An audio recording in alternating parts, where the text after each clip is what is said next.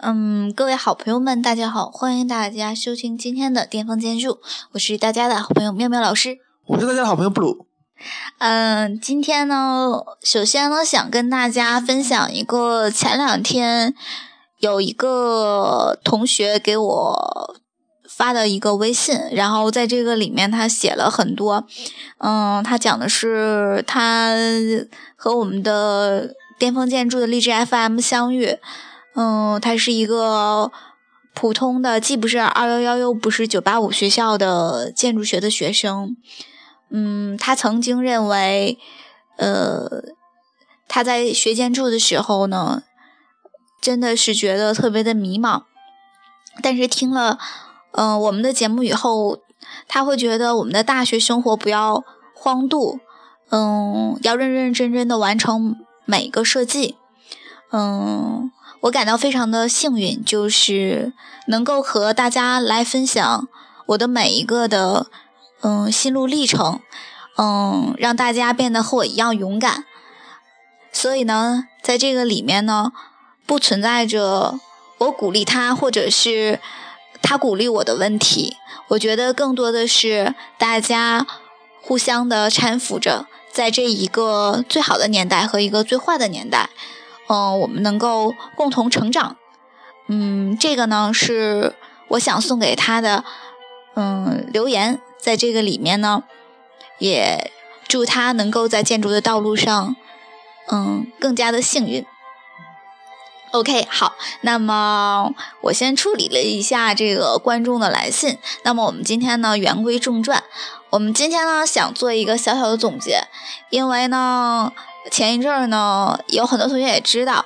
嗯，我和不露老师还有柚木老师，我们三个人呢成对哈瑞老师，对我们四个人，嗯，一起呢成立了一个小小的工作室。这个工作室呢叫做 Diff D I F，啊，就是什么意思呢？这个就是来自于我们的。一位老师去的这个日本哈，对，嗯，对，这个老师呢是嗯上海的，就是他在这个上海工作，嗯，也是我的这个男闺蜜嘛。然后他去日本了以后呢，就是在那个安藤忠雄的事务所啊，进行了为期一个月的这个交流。然后当时呢，安藤忠雄在最后一堂课的时候送给了他这样的一句话。就是说，你的优秀来自于你的，呃，你的，你的独一无二，成就了你的卓尔不群。呃，那么如何变让你变得卓尔不群呢？就是要不断的不断的修行，对，嗯，所以呢，我们在这个里面取了他的。嗯，difference 的前三个字母 D I F，然后组成了我们工作室的这个名字。那么，我们也希望呢，我们是独一无二，嗯，卓尔不群，并且呢，一直呃在不断的这个修行之中的。那么，嗯，说实话吧，就成立这个工作室呢，其实属于这种逆势，因为大家都知道，目前呢，这个建筑行业并不是很好。但是我始终会说那句话，就是我们在一个最好的年代，也是在一个最坏的年代。那最好的最坏就取决于你自己。那么在我们在这个里面呢，就是我们的定位呢，是希望我们的这个建筑工作室是小而美好的。嗯，因为我们四个吧，其实说来也话长，就是进嗯，就是都是在一个大型的国企，然后。呃，工作过很长一段时间的这个四位，呃，特别的，呃，建筑师，算是特立独行吧。我觉得其实算是比较另类的一个四个四个建筑师啊。我记得当时还有一个，就是现在在那个意大利米兰理工的一个老师，然后我们做了一个项目，嗯，就是我们几个一起忙着做的是做了一个投标，那个投标是有，呃，好几。十万平方米的一个大型的商业的综合体，算是一个城市设计吧。然后当时的感觉呢，就是觉得做这个设计挺空的，就是嗯，都是概念，没有落到实处。嗯，所以呢，我们希望能做一些，嗯，跟普通人有关的，然后能够扎扎实实的，就是看淡设计的这样的东西，能见得见得惯、摸得着的这样的东西。那么，在这个成立的这一个月里面呢，我们也进行了非常多的实践。说实话，就是我真的是从这一个月，我才能真真切切的觉得我是一个建筑师了。我可以跟甲方去沟通，嗯，我可以去跑材料市场，嗯，然后我还可以，呃，经过就是这种由于资金不够而反复修改。方案的这个过程，当然呢，在整个过程里面，嗯，我们也是曾经奔跑过，就是好几个程序，但是所有的这些，嗯，我觉得收收获特别多，就是有一种前所未有的一种满足感，有吗？更多的是觉得。真正的实际，真正的设计应该是什么样子的？能更好的了解，并不是之前很浮躁的一些东西。真正的是落实到地面，我们可以说称之为接地气吧。就是这个东西到底能不能做得出来？它的每一个细节，它的构造，它的这个能不能实际做出来？这些都是我们之前从未想过的。嗯，对。好，那就是刚才小小的说了一下我们的感受，然后我们就先。进行一个阶段性的总结吧，嗯，因为这个哈瑞老师和优木老师，优木老师在赶着一个设计，然后哈瑞老师还在丹麦，这个上着学，对吧？时差的原因，所以在这里面就我们两个自己来总结一下，然后希望，嗯，这两位设计师一会儿一定要听一下我们两个的这个总结汇报啊。好，那么我们在这个四个月里面，不是在这一个月里面呢，总共呢接触了四个项目，然后这四个项目呢，就是有的是还在做，有的是快要实施了，然后还有呢是就是有点搁浅了，就是每个方案都有不同的问问题，对，但是呢，就是挺有意思的，就是想跟大家分享一下。嗯，首先我们做的第一个项目呢是在这个长春，对吧？然后这个呢是一个无良的甲方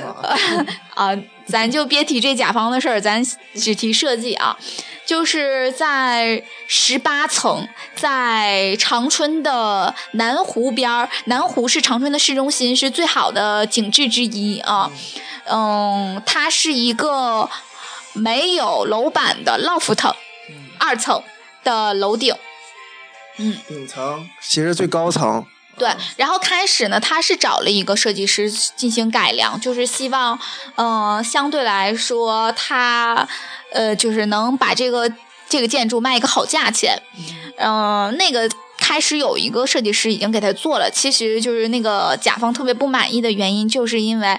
他了，为了卖的更好价钱，他做了一件特别 low 的事儿，就是他把所有的二层全给糊上了，就是变成了四室四厅的呃四室两厅的这种形式，呃，然后就感觉特别堵。后来没有办法，这个建筑师呢，就是这个甲方又找到了我们，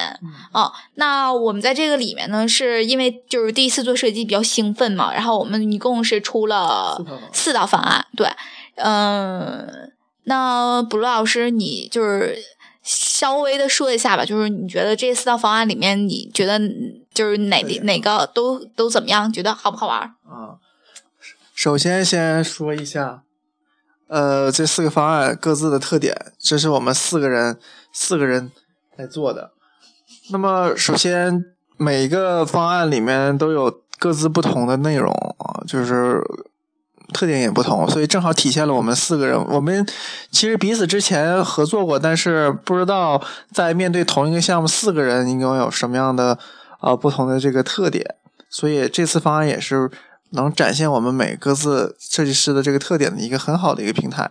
啊。这个是我觉得是第一个非常大的收获。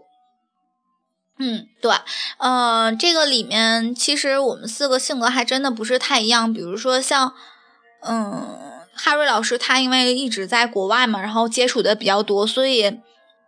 他把这个建筑做的特别像一个大别墅。然后当时我特别的心动的地方就是他给这个别墅起了一个非常好听的名字，叫做“诗意的器居”。嗯，我觉得在一个钢筋混凝土的一个这样的一个嗯城市里面，然后自己能住在一个诗意的器居的南湖边儿，是一件非常美的一件事儿。那它在这里面呢有两个亮点，第一个亮点呢是它打破了原有我们传统的那个建筑的。那个厨房它是封，就是有点封闭或者半封闭的这种形式，而是把厨房整个的打开和客厅还有呃饭厅，就是餐厅相结合。然后，并且呢，在这个厨房里面，我们还可以弹钢琴，还可以拉小提琴，觉得特别的浪漫啊。这个是第一个。然后第二个呢，它在这个里面就是我们是两层嘛，其实它做的是。呃，他在二层的时候是做了两个这种错层的这个感觉，啊，然后做了两个有点像是，呃，禅做禅意的那种，对对对啊，然后整个的一个大的一个空间就感觉上是，呃，立体的三个层次的一个呼应的一个感觉啊。那在这个里面，我觉得。这两个地方是非常的让打动我的两两个地方。嗯，呃，个人感觉是叫竹林的穿行啊，可以感觉此山与彼山之间的对话，在一个非常小的一个空间里面能完成这种对话，我感觉是一个非常有具有创造性的一个内容啊。嗯，呃，除此之外，我觉得它的。楼梯这个路径应该是最短的，也是最节省空间的。在这里面，呃，它活用了这个主卧二层主卧的这个空间，形成了一个环绕式的一个这种空间布局。我觉得这也是它的这个特别美的地方。但更让人感觉，在北方这么一个地方，它做出了一个江南水乡小镇的感觉，有点徽派的味道哈，纯白色和纯墨色。墨竹的这种感觉，都是这个哈瑞这个作品中非常有代表性的一个特点。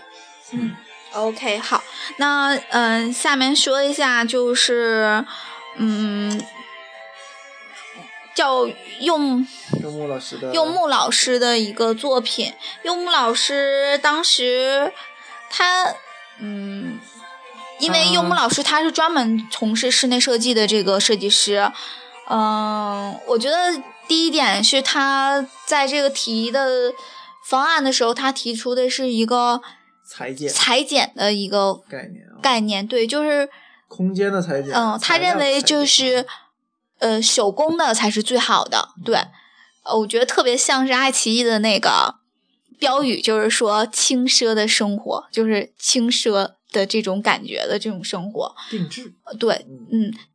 就是为每一个人量身定制的，每一个都是独一无二的这种感觉。然后在这个里面，我学到了几点吧。第一点是，因为他跟我们不是，因为我们三个人都是建筑师，他是室内设计，所以在就是颜色把控上和材质把控上，他要比我们两个强好多。就比如说在颜色上面和材质上，他会选择用大胆的。灰色和黑色，呃，与这个木色相结合的这种颜色颜色相结合，并且他做的空间不像我们，我们可能做的空间是那种，就是真的是一块一块，它是立体的，就是我的墙和地，我的墙和楼梯，所有的都可以连在一起，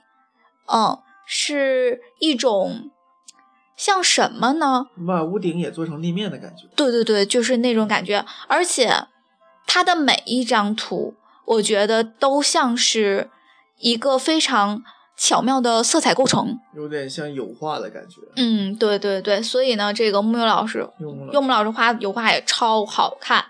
嗯，在这个里面呢，嗯，我跟他学到了很多关于室内设计方面的一些。嗯，小细节，嗯嗯，包括灯的设置、点线面的构成，对，还有一些呃，比如说很多以前咱们说做个灯带放那块儿，怎么具体怎么挖出来的这个细节，青钢龙骨放在哪里，还有这个木板可不可以实现等等，这些都是之前我们没有想到的，嗯，接触的比较少。对，OK，好，那嗯，再说一下布鲁老师的作品吧。呃，我那个作品概念叫光之家或者叫风之家哈，主要是嗯之前对这个日系建筑非常感兴趣啊，所以希望呃做一个非常纯粹的这个啊空间，这个空间简洁，然后使用率最高，然后让这个屋子里没有黑的地方，全部做成有光的地方，还有就是功能的复合性。那么其实我的主题啊，主题其实是也是体现我们的概念，就是轻奢，就不会做的特别特别的重装饰、轻装饰，其实是，但是重设计。然后我的里头的概念主要是多和少的互换啊。其实呃，在这里面就是用了一些多少的理念的概念的互换。比如说，如果我们的设计多一些，那我们的这个麻烦就少一些。比如我们的这个空间就是摆布的少一些，那么我们空间的使用率就大一些，就是活用了这个概念啊。所以里面有很多的小的细节，比如说我们的卫生间，一楼的卫生间是采不到光的啊。那么在二楼的时候，我在二楼的地面上会做出这个透明的玻璃，这样阳光就可以从上面射到这个下面的这个屋子里，就是下面的卫生间也变成了非常好的这个能采光的一个卫生间。然后我卫生间的概念就是做成，它并并不仅仅是洗澡和洗这个上卫生间这个概念。我把它变成了一个非常好的一个听音乐的空间。我们在泡澡的过程中，这里面的混响是最好的。我们用了蓝牙蓝牙耳机和集成的这个音箱吊顶来实现这个功能。在你泡澡的时候，浴阐述的这个汤浴文化，在我们北方可能泡汤汤浴的这种文化是稍微弱一些的，跟南方相比，希望能引入这种文化，让在这个。压力这么大的这个生活节奏中，能得到一个释放，这是一个概念。然后是儿童房中采用了一大片的黑板墙来作为装饰，这样的话，儿童有一个非常活跃的这个呃涂鸦的空间。除此之外，他们的板凳、桌椅板凳是可以根据年龄的不同来进行调整。那这些都是我这个小的细节。呃，主要的是中间的这个大厅做了一个通顶，通顶还给主卧的这个男。男主人留了一个这个工作室的空间，呃，除此之外，我们的这个二楼的露台有可变式的这个呃木纹里的这个呃小庭院。那么这种木格栅我们可以打开，可以封闭，也可以在木格栅上挂一些这个最简单的这个垂钓啊吊篮，这些都是希望能为主人提供一些非常好的这种情趣和兴趣。啊，呃，所有的一切的最主要的功能就是我们可以最大限度的利用它来做自然采光和自然通风，让我们的屋子能变得呃空气能流动起来，让我们有绿色的这个感觉。这是我这个设计里面最主要的部分。那么相对于其他几位的设计来说，他们的设计可能主题性很强，但我这个。主题性就是不是没有他们那么明显的这主题概念，主要是更多的是贴近人的生活尺度，然后有一些非常好的这种嗯实用性。所以说，如果住的住在里面的话，我觉得住的时间越长，它这个感感觉应该是越舒适，耐久性越多。嗯，我觉得就是通过这次的一个设计吧。就是能看出来，嗯，每个设计师他的关注点不同。比如有的设计师呢，他是关注的是情怀，嗯，关注的是空间的层次；有的设计师呢是关注的是材料的材呃材料的整合，呃以及色彩的配饰；有的设计师呢是从功能和实用的角度来思考问题。那么。每一个设计呢，都是充满了亮点和嗯各种有趣的尝试，嗯，但是为什么这个方案搁浅的原因，是因为我觉得这个甲方他是来骗方案的，就是他其实是想让我们给他做了很多种的可能，然后希望能够免费的得到这个设计。那嗯，因为我们是第一次合作嘛，所以我们也是满足了他这个要求。嗯，但是如果以后呃遇到这样的甲方的话，我也希望大家能够嗯先签合同，然后后来做这件事儿。对，嗯，因为毕竟我们每一个设计都是要付出很多自己的心血和我们自己的这个情怀的啊、所以呢。这个设计就是这样了，我也知道这个甲方可能已经开始看 get 这个房间了。那我只是希望我能很幸运的在它盖成的时候呢去看一下，嗯，对，别盖得太丑啊，这就是我自己的唯一的一个心愿了啊。然后第二个呢，我们是做了一个小型的这个音乐学校，这个音乐学校特别有意思，就是因为。它非常的好玩的原因，是因为它是在，呃，一个有点像是那种四合院的一种平房里面，然后它自己本身呢是有一个这个呃小院子的，然后那个小院子里面还有一条狗，对吧？然后这个音乐学校呢是一个教人打鼓的一个学校，它这个是我们的一个学生，然后他是。呃，有一个乐队，然后这个乐队整个呢叫做，呃，叫做 Deep Color，对，然后这个乐队超帅啊，然后就是我们也是看过他的很多那个演出，觉得特别的帅，嗯，然后当时我们去看他这个学校的时候是，嗯，需要是做几个空间，一个是嗯彩排室，然后一个是呃就是。就是教课的地方，还有一个是他们卖琴的地方，还有一个是这个庭院。然后每个地方都有非常的多的挑战，因为首先第一个是它是用那个炉子取暖的，它整个那一个片区它都都是用这个炉子来取暖的。那么在这个里面，就是用炉子取暖的话，它就会遇到一个问题，就是说有结露，就是比如说这个开始的时候它是不烧的时候，它就会有有霜，然后。烧了以后，然后那个就是就会有那个水滴，在那个墙上就会有水滴，所以就带来了非常多的一个矛盾。然后，嗯，我们也是跟这个这个甲方，然后也沟通了很久。嗯，后来呢，我们是决定是春季的时候来给他继续来完成这个设计。那这个设计呢，我们也是非常的期待的，因为。呃，希望他自己能够，我们在做的时候能够用最少的材料来满足他的这个主题要求，就是他的这种 deep color 啊，然后呢，也希望能够满足它的这个使用要求，比如说隔音性，对吧？因为听说他已经换了好几个这个地方，然后由于太吵，就让这个租户给这个撵出来了，所以呢，我们希望能够满足这个。而那我最期待的还是那个小院子，对吧？嗯。我们这个小院子，呃，里面有很多的废弃的一些砖，还有一些没有处理的一些植物啊。我们感觉还有一个特别黑的大铁门，还有一棵古树。对，然后里面还有很多的那个废弃的那个，呃，就是那个洁具。我们就特别想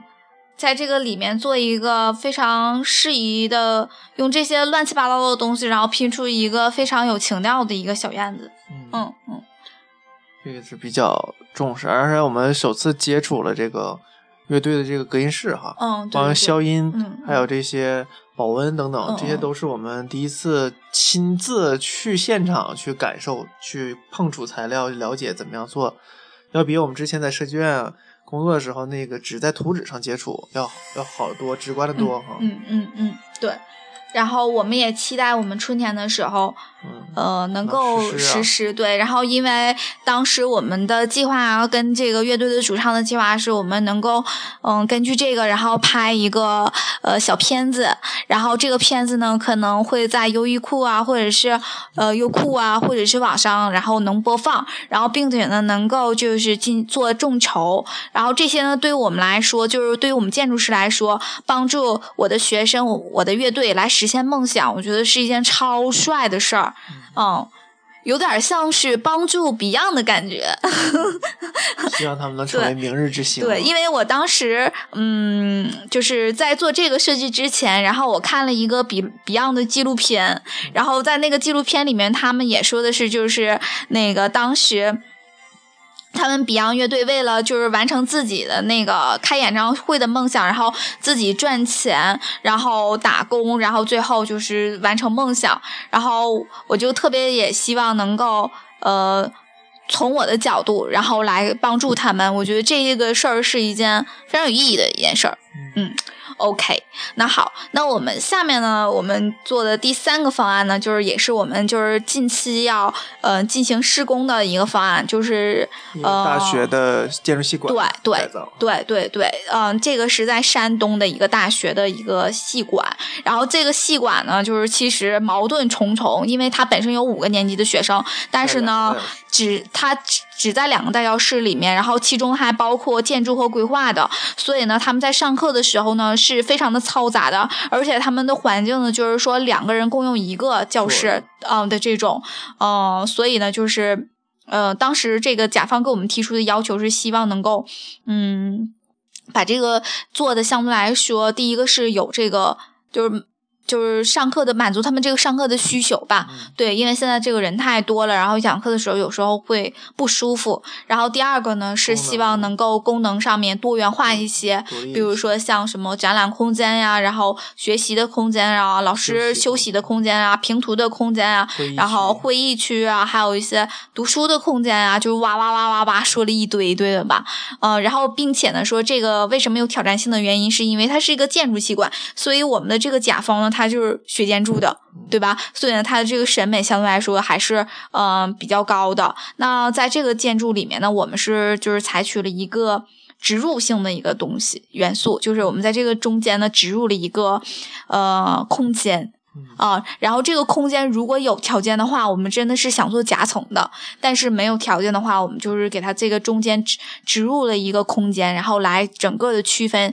嗯这几个班的一个。嗯，设计的一个要求。嗯嗯，其实可以说是这个植入这个空间之后，把原有的开一个通通通常开场的空间，把它啊等分化，形成了几一个新的新的这个功能。那中间这个功能里，它有很多功能，是一个复合功能，可以开会，可以平图啊。原来我们打算是这个这个通顶的这个。这个隔板是可以推动的啊，在这个上课的时候全部打开，所有同学都能在中间来进行评图、开会啊。平常的时候可以关闭，关闭也不用全部关闭，留一些缝隙来进行采光。那这样的话，它是一个呃呃多功能的这样空间啊。老师们特别需要一个这样呃休息、平给同学进行辅导的这么一个空间。原来是没有的，全部敞开的，所以在这里面我们觉得需要这么一个空间来进行多元化复合的使用。除此之外，这个二层和一层有一个独立连接的楼梯啊，从这个下面可以直接上到二楼。那么，所以这两个空间它是上下有之间有垂直交流的啊，但是它们既是连通的，还要分割。那么这里面既要彼此能互相交流，还要能避免互相打扰，这就是这个设计中非常具有挑战性的部分。而且在这里面缺少很多的这个呃展示区，这个也是我们呃急需要解决，如何能把这个空间变得更加的呃功能使用最大化。还有，因为这个桌课桌比较紧张，我们要放更多的课桌，怎么样能把这个课桌摆的 更合理？这光摆课桌就摆了一摆了一宿啊，就是感觉。特别的特别的有意思，嗯嗯嗯嗯，对，好，那这个呢就是我们第三个方案，这个方案呢就是我们还在改，还在改，然后还要做，对，嗯，然后这个甲方的要求也越来的越高，但是就是中间是因为就是都是甲方跟我们沟通的嘛，就是我觉得还是挺。就是挺直观的啊，知道这个甲方的要求，不像我们原来在设卷的时候，就是中间还隔一个领导，然后这个有时候就传话容易传错，嗯，对，就是这样的。那么我们做的第四个方案，也就是说我们现在已经开始施工的这个方案，也是我们最近可能最快完成的作品，就是这个嗯、一个美术学校的对这个幼儿室内设计，嗯对幼儿美术学校的一个室内设计。然后这个室内设计，我真的是觉得应该好好的说一下。嗯原因是因为什么呢？就是因为当时就是这个房间并不大，它这个总共面积是八十平米，七十五，对。然后在这个里面，它要满足三个教室，啊、然后其中呢还要满足就是孩子玩的空间，还是还有一个就是因为它那个棚顶它原来特别丑，然后它需要那个再重新的做。后来我们就引入了一个观念，呃，我们从一个儿童的角度，我们觉得这三个美术教室就像三个小房子，然后呢，我们在中间的地方呢做了一个内庭院，嗯、就是感觉像，呃，室呃室外建筑室内化的感觉，对我我竟然管它叫秘密花园，就是、嗯对，就是你进到这个嗯花园，就是进到这个小房子里面，其实你的感觉是在这个室外，嗯然后呢，呃。你上课的话呢，就是进到这三个小房子里面上课。然后你平时玩的时候呢，你就是在这个室室室外玩。那在这个里面，我们也加了很多的儿童元素，比如说就是那个毛毡的那种地毯，那种小地毯，然后特别可爱的那种。然后比如说大面的。嗯，黑板墙就是给给孩子们画画的地方，呃，然后还有比如说可爱的一些那个呃小的支架的这个棚子，嗯、还有嗯、呃最帅的是呃我们准备做一个就是在那个开始进门的时候做一个斜坡的一个整个的一个天棚，然后这个天棚上希望能够画一幅梵高的这个星空的这幅画，所以呢，就是整个的这个呃这个这个设计吧。嗯，我觉得特别兴奋的是，呃，我们从孩子的角度出发，然后并且给现在的这些呃很少去外面玩的孩子，创造了一个我们八零后那时候小时候最愿意在这个院子里面玩的一个空间。嗯我觉得去那儿的孩子一定会喜欢。嗯嗯，就是我想到了，就是如果说，嗯，有些宝宝然后去到那里面，然后去画完画以后，在那个小小那个内庭院里面玩的话，我觉得他一定会喜欢，因为我们小时候就往往是在那个院子里得到了最多的一个快乐的。嗯，童年的回忆都在院子里，对，然后那个时候我记得当时我们那个墙也是没有人人那个就是就是顾忌啊，就拿着那个我们当时没有粉笔，就是拿那个砖头，你知道吗？就是给摔坏了，摔坏了以后就在那个砖头上就是就画画。我想我当建筑师的梦想，也就是在那几个砖头上面，然后在墙上画画的时候画出来的，就越画越好，越画越好，后来就变成在纸上画了。嗯 嗯，对，嗯，所以呢，就是总结一下，就是这一个月来，就是其实挺辛苦的，因为一边要教学，然后一边要自己要完成学业，然后一边还要来做这个工作室，但是真的是有一种呃满满的动力，就是非常的有干劲儿，因为涉及的项目呢都特别的。嗯，好玩儿，每个项目都有不同的这个矛盾和挑战，然后呢，也要接触到不同的甲方。但这四个项目里面呢，除了第一个项目呢是属于，嗯，我们的就是就是业主来找的我们，其他的这三个项目都是属于这种学校的项目。嗯嗯，我也希望我能够做更多的这种项目，然后嗯、有更多的这个嗯经验的这个积累啊，嗯，然后在这个里面，我非常的感谢我所有的学生，因为当我学生知道我要开这个工作室的时候，然后大家都积极的帮忙，然后也是。嗯，周围如果要是有这个设计项目的话，也是积极的跟我们联络，然后给我们，嗯，就是帮我们来跟甲方谈，然后给我们就是要到最合理的一个设计费，嗯，这些我就是都记在心里面。我觉得就是真的是，嗯，是非常感动的一件事儿。嗯，我觉得都是我的一个非常好的一个这个幸运。嗯希望能在未来中，未来的时间中，我们还可以做更多的设计，最起码是能通过自己这一关哈，做让自己呃幸福的一个事情。嗯嗯，对。然后，既然这两位设计师不在的话，我就替这两位设计师总结一下，因为我们开工作室的这一个月里吧，然后那个 Harry 老师他一直都是在那个丹麦，然后。读博士，然后我们之间是有时差的，所以每次讨论的时候，就是呃，我们下午开始四个人开始开会的话，还有老师那边就是早上四点到五点，然后他就爬起来，然后跟我们一起讨论，嗯，讨论完了以后，然后就自己去那个就是就去上课，嗯，然后。嗯，柚木老师就是因为他那个就是材料那方面比较懂，所以他做过好多的室内嘛，然后基本上就是那个材料大市场啊，然后和甲方去跑那个材料啊，上工上料啊，跟施工。方那个 交流啊，跟包工头子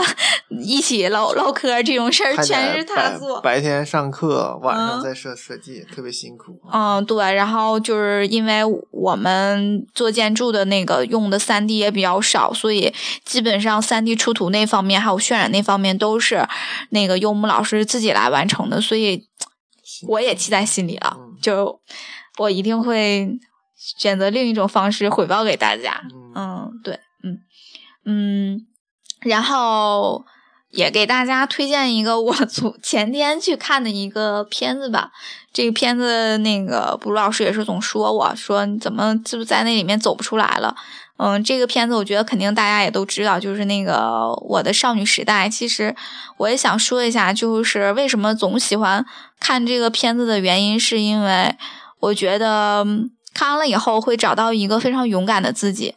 嗯，就是不管就是经历了很多这样那样的事儿吧，嗯，尤其是在这个成立公司到现在的整个的一个呃乱七八糟的一个过程中，你想想又要跟甲方联系，然后又这样那样的一些事儿，嗯，但是就是。嗯，好像是找到了那个勇敢的自己，就是一直在为自己所要做的这个梦想在奋斗。嗯，就是这个感觉。嗯，也希望大家在这部片子里找到自己，就尤其是女同学啊，回想起自己少女时代的这个梦想啊，都在这里都能实现。嗯，感觉特别有很多东西都都是我们生活中发生的。一点儿没有不像那个国内的那些青春片啊，就是它真的是很很普通，但是就是这种普通，正好就是拍到了我们的心里啊，所以看这部片总能感觉是自己回到了年轻的时候。嗯，对，就这个片子特别像我们现在做的设计，就是每个设计其实，在别人看来就都很普通，但是。对于我们来说都是一个小的幸运，然后我在这个里面呢，也是谢谢大家对我们巅峰建筑的一直的支持，认识你们每个人都是我的小幸运。嗯，OK，好，那今天的节目就到这里面，然后也谢谢嗯 DIF 工作室所有的工作成员，以及呃我们的这个清华的硕士，还有我们工大的。嗯，明明伯伯和超超，对，嗯，我的我们我们的四位主创加上四位，嗯，我们对我不离不弃的学生啊，然后也希望我们的 D R F 工作室能够越办越好。好，哦，好，那我们下个月继续总结。嗯，好，那今天节目就到这里，谢谢大家，大家晚安，拜拜。